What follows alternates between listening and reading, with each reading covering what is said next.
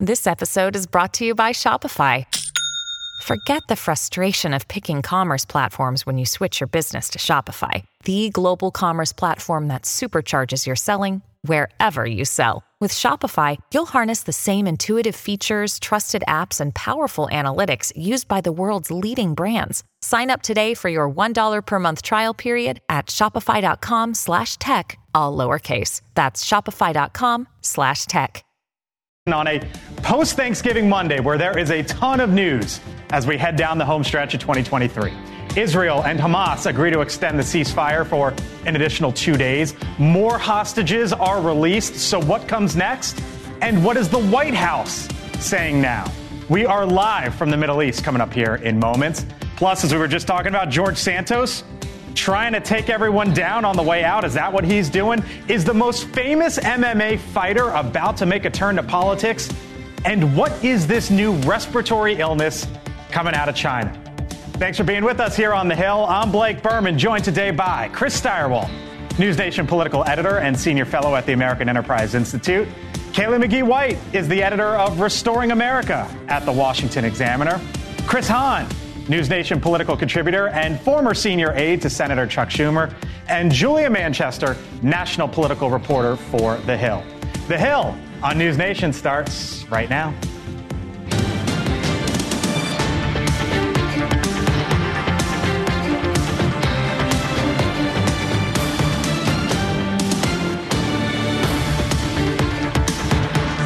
All right, and thanks for being with us here on The Hill. We begin this week with some pretty big news out of the Middle East. eleven hostages now back in Israel. A live report from Robert Sherman momentarily on the situation there, including the release of those hostages. But first, did you happen to see this? It had the attention of the Israeli Prime Minister Benjamin Netanyahu throughout the day.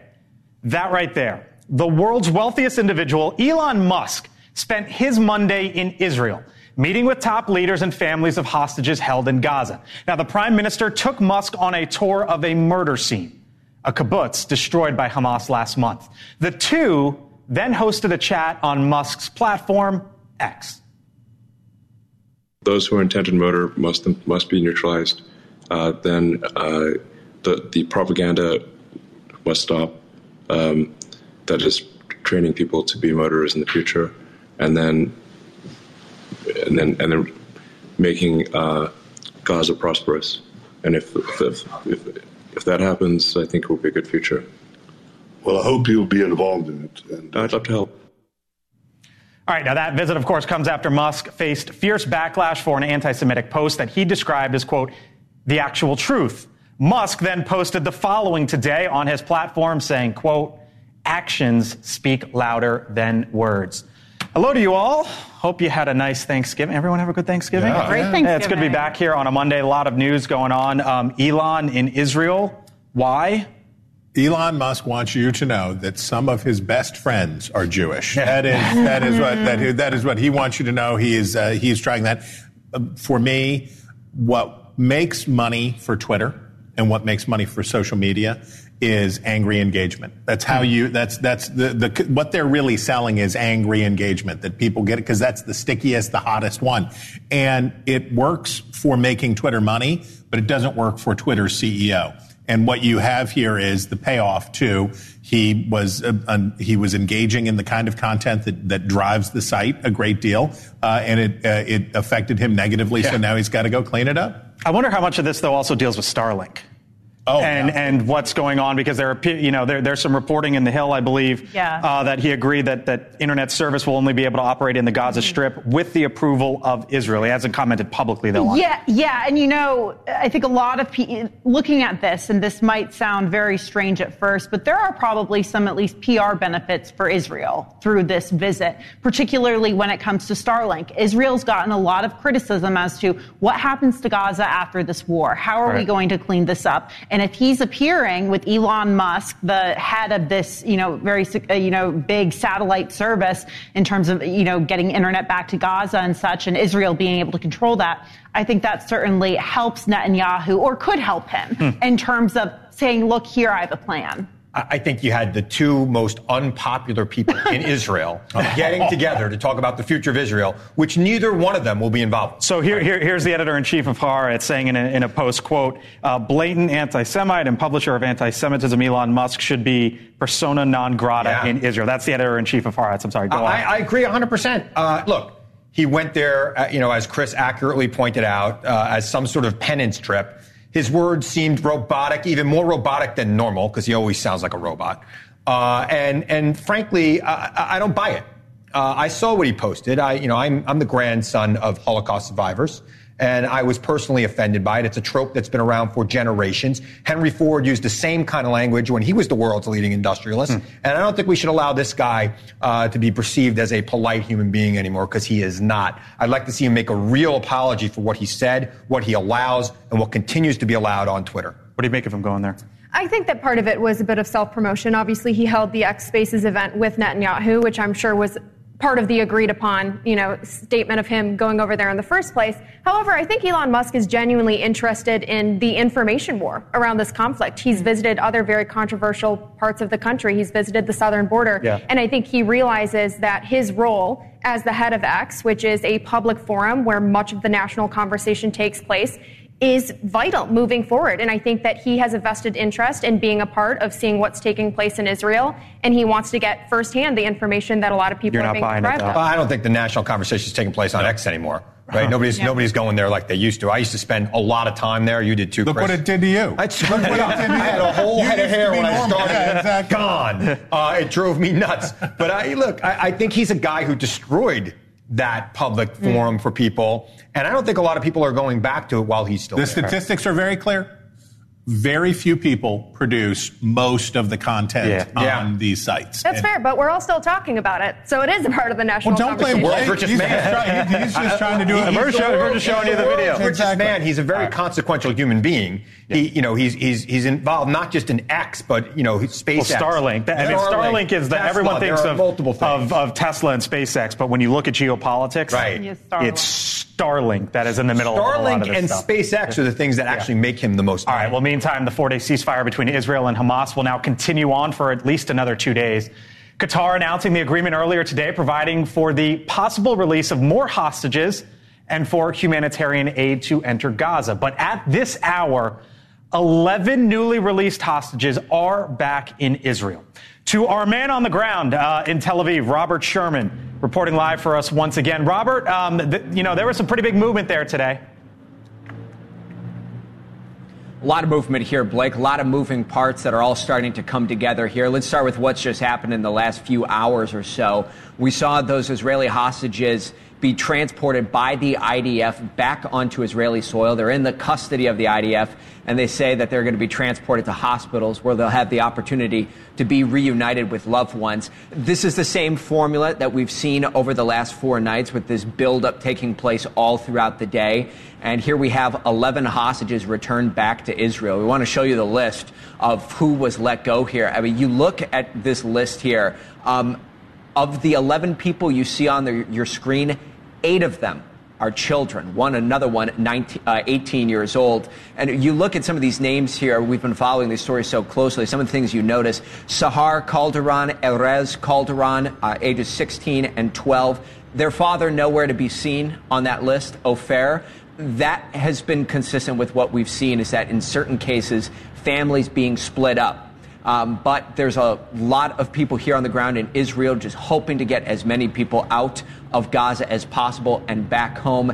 And that's where we look ahead now. As you've heard from the Qatari mediator saying that uh, they've negotiated a two-day extension of this pause, the U S backing that up as well, with the intention of getting more hostages out. I will say this, is, is that it's the sentiment that is on the ground here, is, is that nothing is a done deal until it gets across the finish line. So people are waiting to see what the next forty-eight hours have. And the other thing that I would note as well is, is that we've heard from Israeli leadership all day that just because there's a pause does not mean that the war is over. They remain insistent that the second that the pause is lifted, the operation is back up and running. Blake. Robert Sherman, live for us on the ground in Tel Aviv once again. Robert, thank you. Joining us now is one of the top Democrats on the House Foreign Affairs Committee, the Congresswoman from the state of North Carolina, Kathy Manning. Congresswoman, thanks for being back here on the Hill. Uh, appreciate the time from you, as always. You were listening in there to Robert. Uh, the war is is not over um, from the Israeli perspective. You wrote in a statement earlier this month, a ceasefire without the dissolution of Hamas and the release of hostages would only give Hamas time to regroup and attack civilians again. Isn't that essentially where we are right now? Because there is this ceasefire, but Hamas is still there. So I'm wondering if you're satisfied. There is a ceasefire. The Israelis have certainly done an, enor- an enormous amount to uh, to go after the Hamas fighters, to break down their operational capabilities. But the other thing we have to think about is one of the goals was not just to destroy Hamas, but also to get back the hostages. And we have seen over the last four days the release of hostages.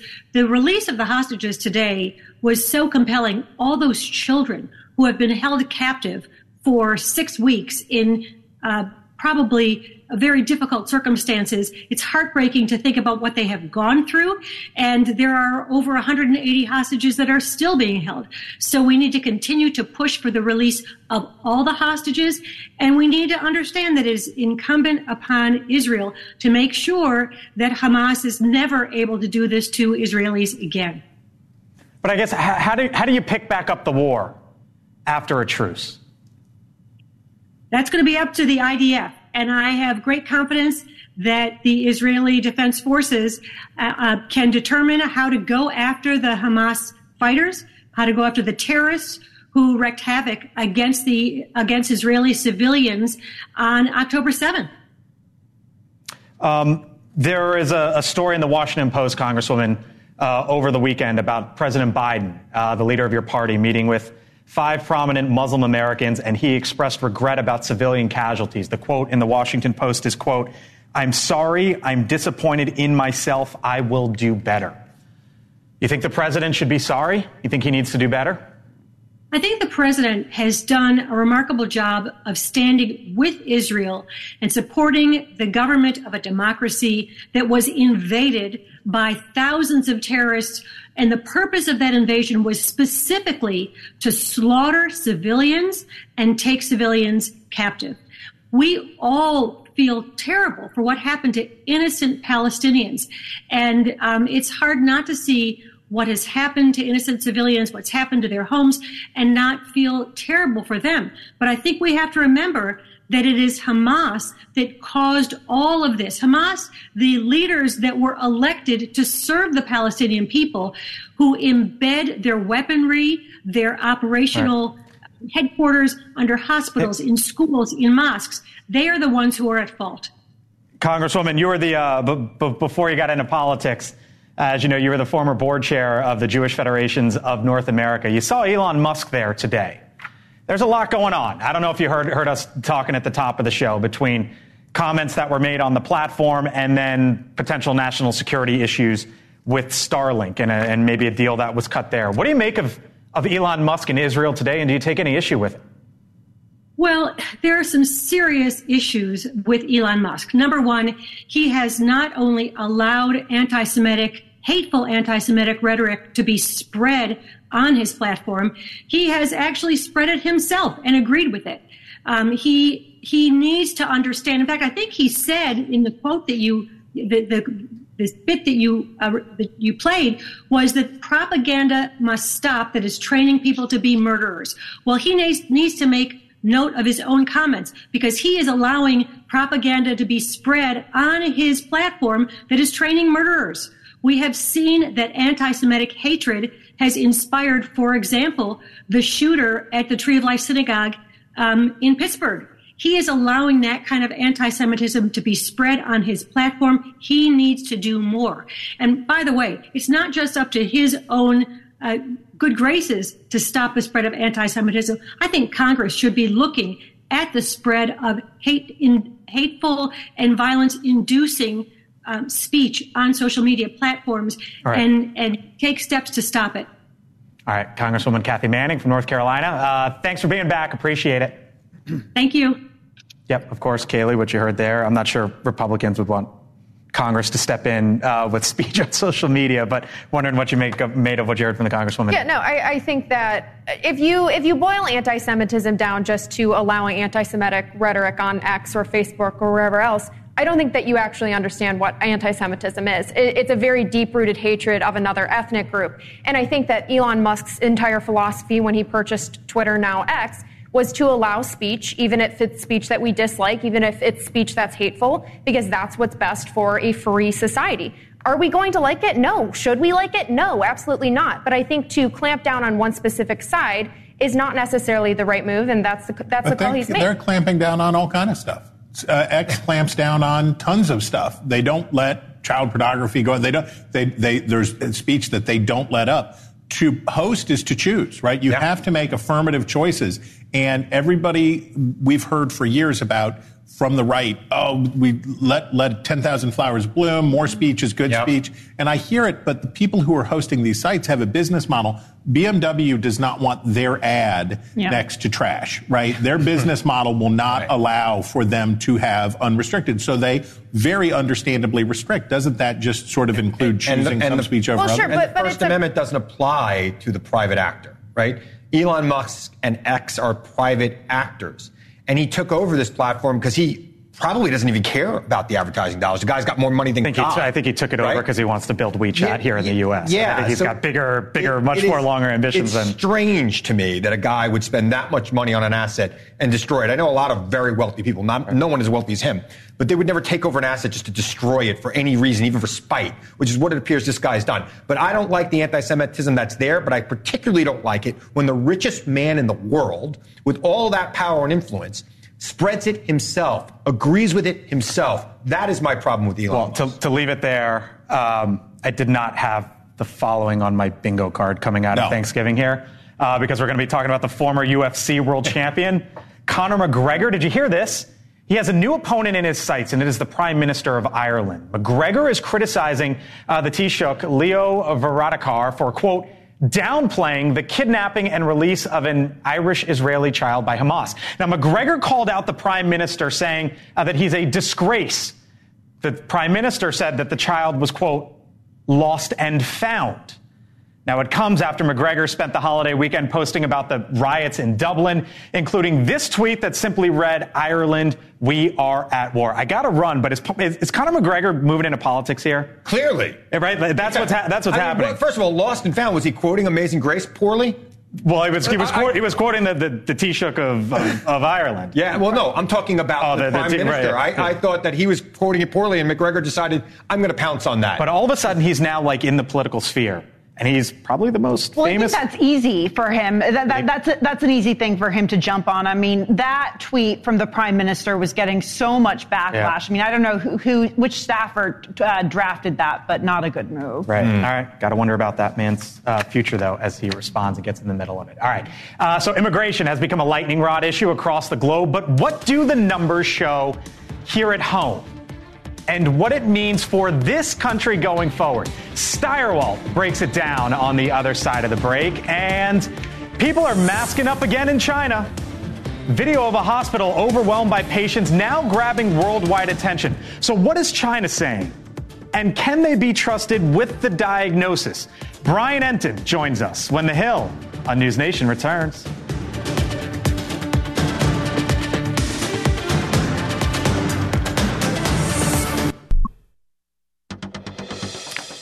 All right, welcome back here to The Hill on NewsNation. So around the world, the immigration issue is causing violent protests and political disruption. Anti-immigrant protests in Ireland, for example, began after uh, the stabbing of three young children there in the recent days. Meantime, here in the U S, Congress is grappling with what to do about border security and is now focusing on tighter asylum rules for immigrants. Steyerwalt is here to break it all down. Chris? So if you had to think of one issue that has dominated the twenty-first century so far in the West, what's it going to be? It's immigration, probably more than anything else. And as you saw there in Ireland, uh, where those riots, which were aimed at Tunisian immigrants, uh, part of a growing immigrant population in Ireland, uh, or you look over to the Netherlands, uh, across the channel to the Netherlands, and you see where Geert Wilders, the uh, hard right, anti-Islamic dude, uh, and his faction had a big victory in, in parliamentary elections there last week. You continue to see the trend across Europe. Here in the United States, Americans are increasingly frustrated uh by a lack of a coherent immigration policy. So why don't we have one, right? Why do if if uh if if Americans uh left, right, center seem to want uh something done about immigration here in the United States, why don't we have one? And this first graphic helps you understand exactly why. One party cares about this issue a lot, and one party doesn't. So there you see seventy percent of Republicans. Uh, they say that this is a very big problem, illegal immigration, a very big problem in this country, just twenty-five percent of Democrats. Uh, Democrats don't want to talk about it. Republicans do. Uh, but what do they want to do about it? Well, let's look at the next graphic, and we'll tell you. Ah, there you go. sixty-nine percent of Democrats say the number of immigrants should stay the same or increase in the United States. This is all immigrants, illegal or legal immigrants. Uh, Republicans, sixty-five percent say it should be decreased. So they not only think about it differently, they want to do very different things. Okay, so what about independents? They get to decide every election. What do they think? You may not be surprised to hear that they're somewhere in between. They're more restrictive than Democrats, and they're more permissive than Republicans. It's by a twelve-point margin. They're more restrictive than Democrats, and by a ten-point margin, more permissive than Republicans. They're right in there. So they must be in between on how Joe Biden's doing and how Democrats are doing on this issue in general. Wrong. Uh, when it comes to uh, how independents view Joe Biden's handling of these issues, sixty-seven percent give him negative ratings on border security. sixty-eight percent give him negative ratings on immigration. Those are his worst numbers on any issue set except for the economy. Worse than on China, worse than on all these other things. This is a serious problem for Democrats with independents. Okay. So uh, we could just kick all the immigrants out, right? That the, that that that could please everybody, right? If we just kicked them out? No, obviously. Let's look at the real numbers on immigration and immigrants in the United States of America. It's about fourteen percent of the total population in the United States is foreign-born. That's forty-five or more than forty-five million people. About a quarter of those folks, eleven million people or so, came to the United States illegally. So we're not going to deport all of those people, regardless of what the Republicans are going to tell you, uh, regard, regardless of what you hear. That's not going to happen. As a matter of fact, we need more immigrants. Let's look at this number. Every year, one point five million people come to the United States legally to fill the roles that Americans need them to fill, because we have this flat, low birth rate, like a lot of rich countries. So we need immigration, we need immigrants, uh, but we are struggling with illegal immigration. And it's not just on the border anymore. Look at these states where it's happening now. Here's Kansas, North Carolina, Washington State. Immigration, illegal immigration rates are down in California. They're down in Arizona. They're down in Texas. They're down in Florida. They're up in these other states in the interior of the country, as the politicians say these days. Uh, every state's a border state. What's your takeaway here? What matters to you about this? I will tell you that the Democratic Party has a serious problem in addressing these concerns when it comes to independent and persuadable voters. Republicans want to talk about it. They don't want to do anything about it. Democrats don't want to talk about it. Uh, if they can't find a way to do it, there is some Geert Wilders. There is some riot out in the future for the United States, unless we can get both parties to get a hold of this issue. That's all I'm saying. There's Styrel breaking it down. Um, this is coming up, though, in Congress, though, right? Like, oh, they're going to get right on it. Well, not not, not comprehensive, but I mean, with Mike Johnson and the, and the border package, like, yeah. and some senators are trying to trying to figure this Absolutely. all out. Absolutely, and it's going to be a big test, I think, for Mike Johnson, like many things are. But we, you have some hardliners in the Republican Party that would like to go farther on this, and then you have the more moderates who feel a certain way. And the Senate and the House, in terms of the Republicans, feel very differently on how they should pursue this. So I think, in theory, immigration is something that Republicans and Democrats can agree on, and maybe once they did, but we're not seeing that right now because, as Chris pointed out, we're seeing really the two extremes. I don't think that Republicans are as divided, though. Um, they did pass legislation earlier in the year, H R one, which was a comprehensive border security package, and of course, Chuck Schumer and the Democrats said it was dead on arrival in the Senate, and Biden would have vetoed it even if the Senate had taken it up. So Republicans are pretty unified that something bare minimum has to be done. Democrats not only don't want to talk about this, they don't want to touch the issue at all. Anytime Democratic mayors in these cities raise the concern, hey, our cities are being flooded with illegal immigrants and we have no resources, Biden can barely manage to take a phone call with them. So this is an issue that the Biden administration has really put on display, and it, it's very deep-rooted in the Democratic Party. Right about this time, ten years ago, twenty thirteen, there was the bipartisan Border Security and Immigration Modernization Act of twenty thirteen, passed the United States Senate in broad bipartisan numbers. It was a gang of eight that included Chuck Schumer and Lindsey Graham holding hands, singing Kumbaya, let's fix the problem.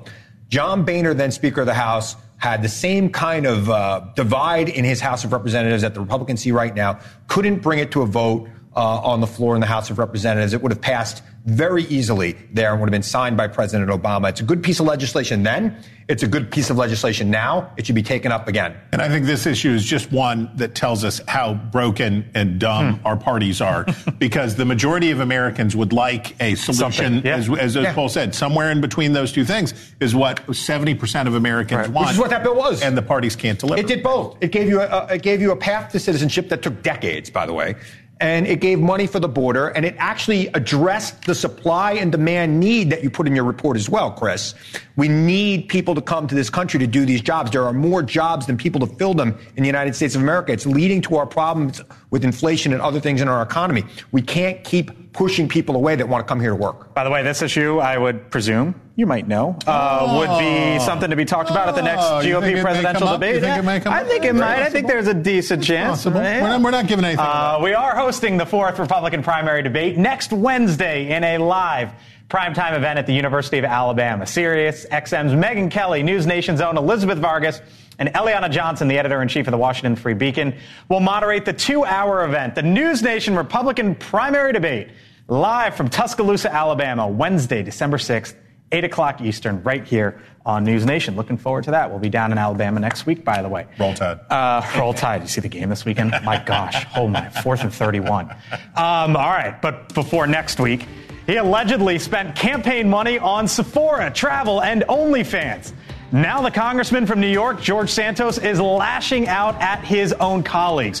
Why he says Congress is full of drunks and crooks. Yeah. And former President Trump vowing to dismantle Obamacare if he wins the White House. Remember what the great Yogi Berra once said? Is this deja vu all over again? What the former president is now saying and how the White House is reacting when The Hill on NewsNation returns.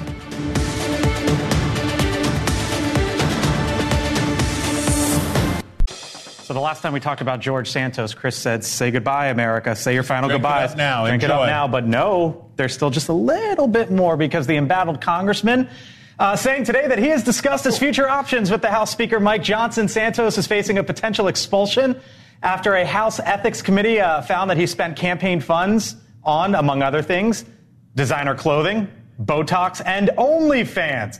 But that hasn't stopped Santos from fighting back, as he lashed out during a three-hour-long conversation on X over the weekend, essentially contending that his colleagues aren't much better than him.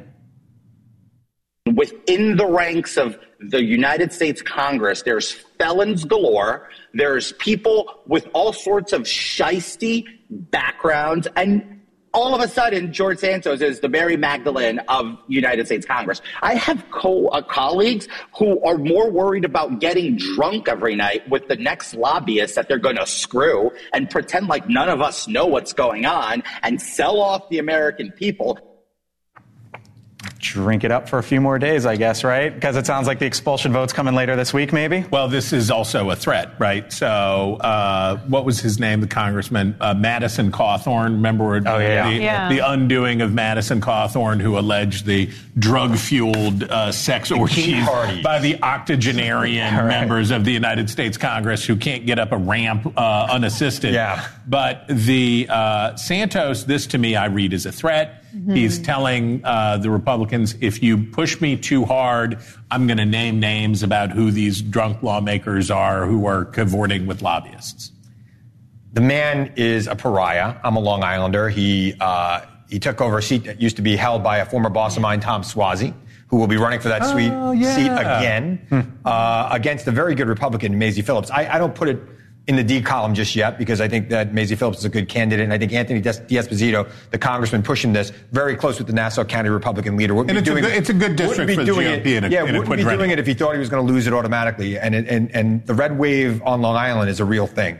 So, but that said, Swazi's a great candidate, and he'll have a good run there. But this man, you know, members of Congress are not just there to vote on bills, not just there to uh, opine on policy. They do real work for their constituents in their communities. And for the last year, the people of the third Congressional District of New York have had no one there doing that work for them. And this man should be ashamed of himself. He should have resigned months ago.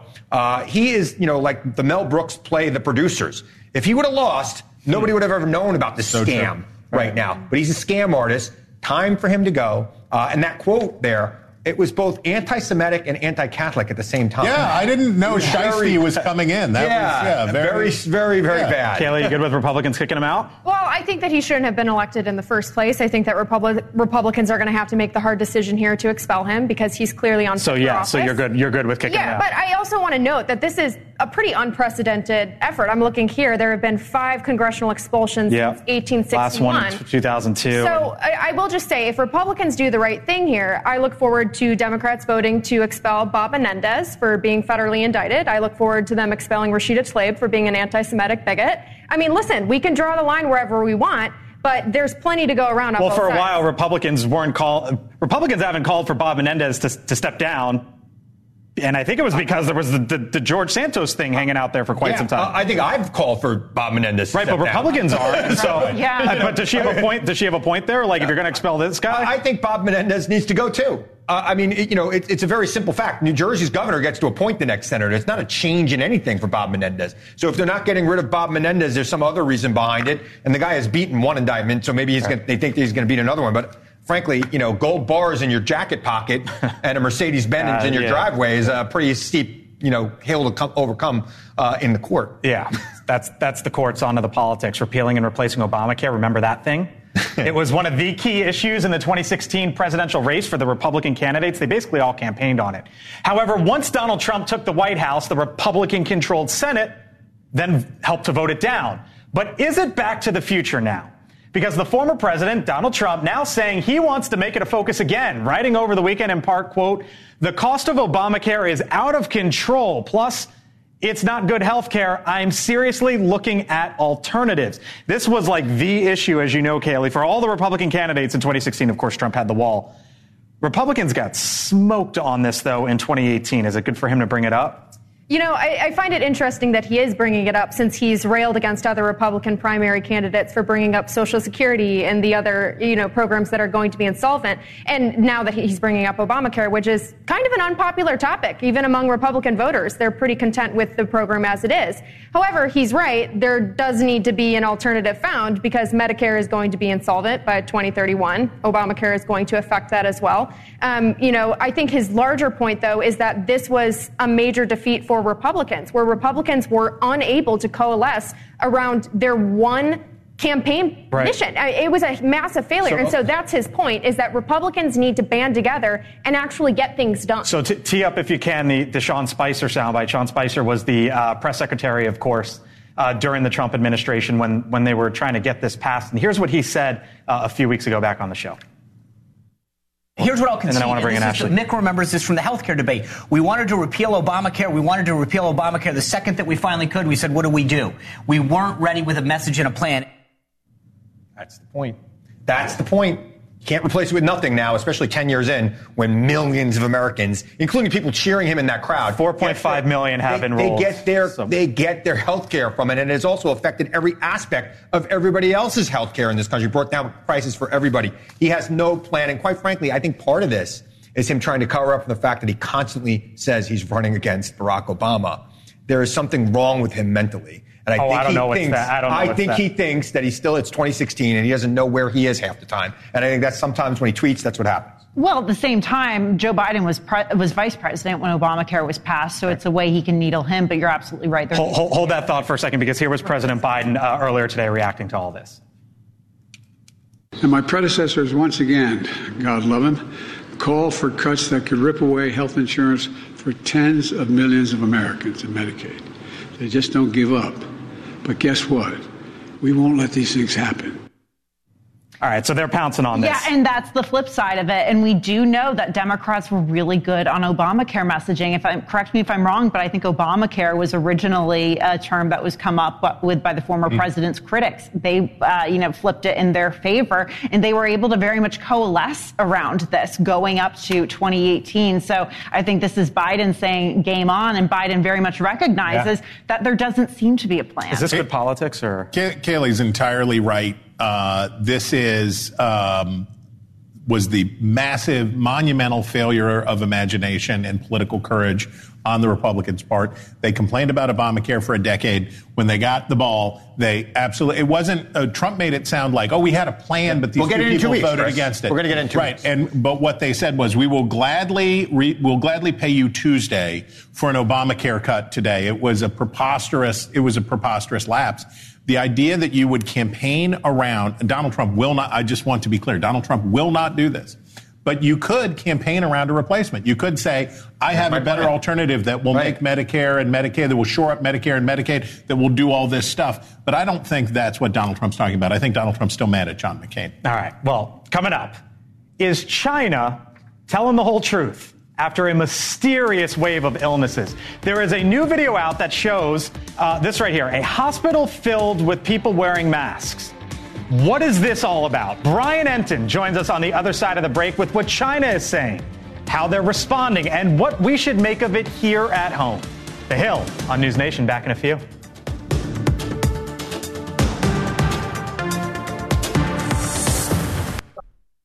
What I suspected. All right, welcome back to The Hill. So hospitals in part of China are reportedly overwhelmed with kids suffering from a wave of respiratory illnesses, including pneumonia.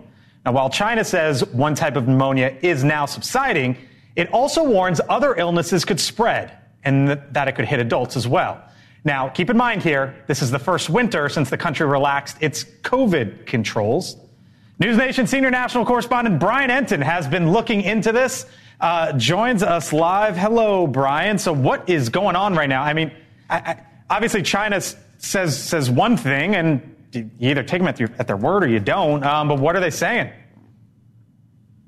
Yeah, I mean, based on what they've done in the past, you can't really trust them when it comes to these things. When you think of COVID and SARS back in two thousand three, they weren't transparent. The images uh, make everybody nervous. Those videos, right. uh, a few of them came out over the weekend, and they're not letting a lot of video out, but there was this video uh, from the Children's Hospital in Beijing, and it was just absolutely packed. There was barely any room uh, to stand, and, and they are saying that basically that this is uh, viruses that they're familiar with, flu-like uh, situations, pneumonia, nothing mysterious or unknown like COVID. In a very rare move, um, the World Health Organization requested data on what is going on and received that data and seems to agree at this point uh, with what China is saying. But the hospitals are full. They've opened up what they call fever clinics. So they're telling uh, people, mainly kids, not to go to the hospital because it's so full, to instead go to these fever clinics that have opened up. Um, I talked to Doctor Monica Gandhi. She's an infectious diseases expert here in the States.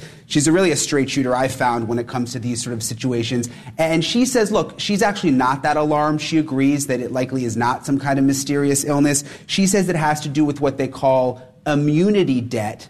Uh, listen to the way that she explained it. This is something we would expect after three years of lockdown, that children had not been exposed to respiratory syncytial virus, mycoplasma, common colds, R S V, uh, influenza, any of a number of viruses. And it's actually very expected that we would see a lot all at once, a lot of respiratory illnesses all at once. So it's immunity debt. That's what she calls it, Blake. I think we forget Uh, that they were under lockdown for three years in China until December of yeah. last year. So they're now having their first winter out of lockdown. All of these kids haven't been exposed to all the viruses in years. Uh, and that's the reason that hmm. they're getting sick right now, she says. Yeah. You remember, uh, you know, when that happened here, all of a sudden the kids took off the masks, went back to school. Yeah. And same you know, thing. Speaking from experience, yeah. they got sick. Um, but again, with everything that we know and what happened, it raises doubts and questions about what is China actually telling us, and, and is it the truth? All right, Brian Entin, uh, thank you, sir. We'll catch you next time. Thanks, Blake. Yep. All right. So now turning to what fuels Capitol Hill. Have you heard this? It's how some members of Congress, congressional staffers, and supporters say they survive. Here's a headline for you. Washington's secret weapon is a beloved Gen Z energy drink with more caffeine than God. That drink, if you're wondering what it is, is Celsius. Positions itself as a caf- as caffeine in a can, basically, for those seeking a healthier lifestyle. Yeah. Now, there are now even Celsius-only vending machines. You see it right there up on Capitol Hill. Tell me about this, Julia. Yeah, so I've been noticing the rise of Celsius, not only among Gen Zers, but also, you know, people of other generations. I'm personally a coffee person, but I guess it's a bit more refreshing if you have it. Well, a few weeks ago, my cousin and I ran a marathon together. And I said, I was, you know, buying groceries the week before, and I said, what kind of coffee do you yeah. want? She's like, no, I don't drink coffee.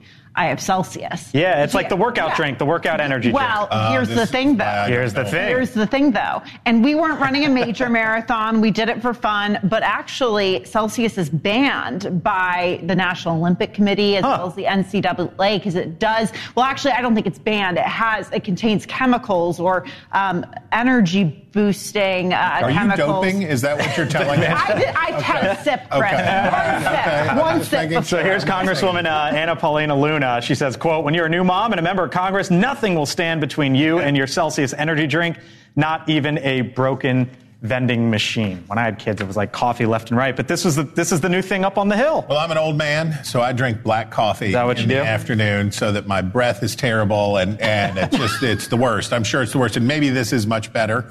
Um, but I will say this. Young people, when I was a young reporter, uh, and people who work on Capitol Hill and these staffers, yeah. they work a lot. So hard, yeah. They work a lot, and it's really intense. I've and, been there. Yeah, hmm. and so they need a little Cels- something. Celsius, by the way, in twenty nineteen, it was it's a publicly traded company. It was trading for a buck a share. Today, fifty-three dollars a share. Ooh, wow. A twelve billion dollars Should've company. To put that in context, Southwest Airlines market cap, fourteen billion dollars. It's basically the same size market cap of an airlines. All right, coming up here in the next hour, Elizabeth Pran is filling in for Elizabeth Vargas on Elizabeth Vargas Report. She'll have more about the wave of respiratory illnesses in China that Brian was just talking about and the concern that this story uh, echoes potentially, we hope not, the beginnings of what we maybe saw in twenty nineteen. That's coming up six o'clock Eastern. Elizabeth Vargas Reports right here on News Nation. But before then, it is a word that has been around for decades, maybe even centuries, I don't know. But now, Merriam-Webster has labeled it the word of the year for twenty twenty-three. The reason? It's because of technology so brand new, Congress doesn't even know how to deal with it. That's before we go. Final thoughts from the panel. December sixth, the News Nation Republican primary debate. SiriusXM's Megyn Kelly, News Nation's Elizabeth Vargas, and the Washington Free Beacon's Eliana Johnson moderate a live primetime event Wednesday, December sixth on News Nation. All right, so before we say goodbye, here is something that caught our eye. The word of the year for twenty twenty-three, according to Merriam-Webster, it is authentic. It gained popularity due to increased searches related to A I and social media. They also say, by the way, Elon Musk uh, saying that people should be more authentic on social media was part of the reason for that word being the word of the year. But it's been around for decades. Strong disagree. I do not want people to be more authentic.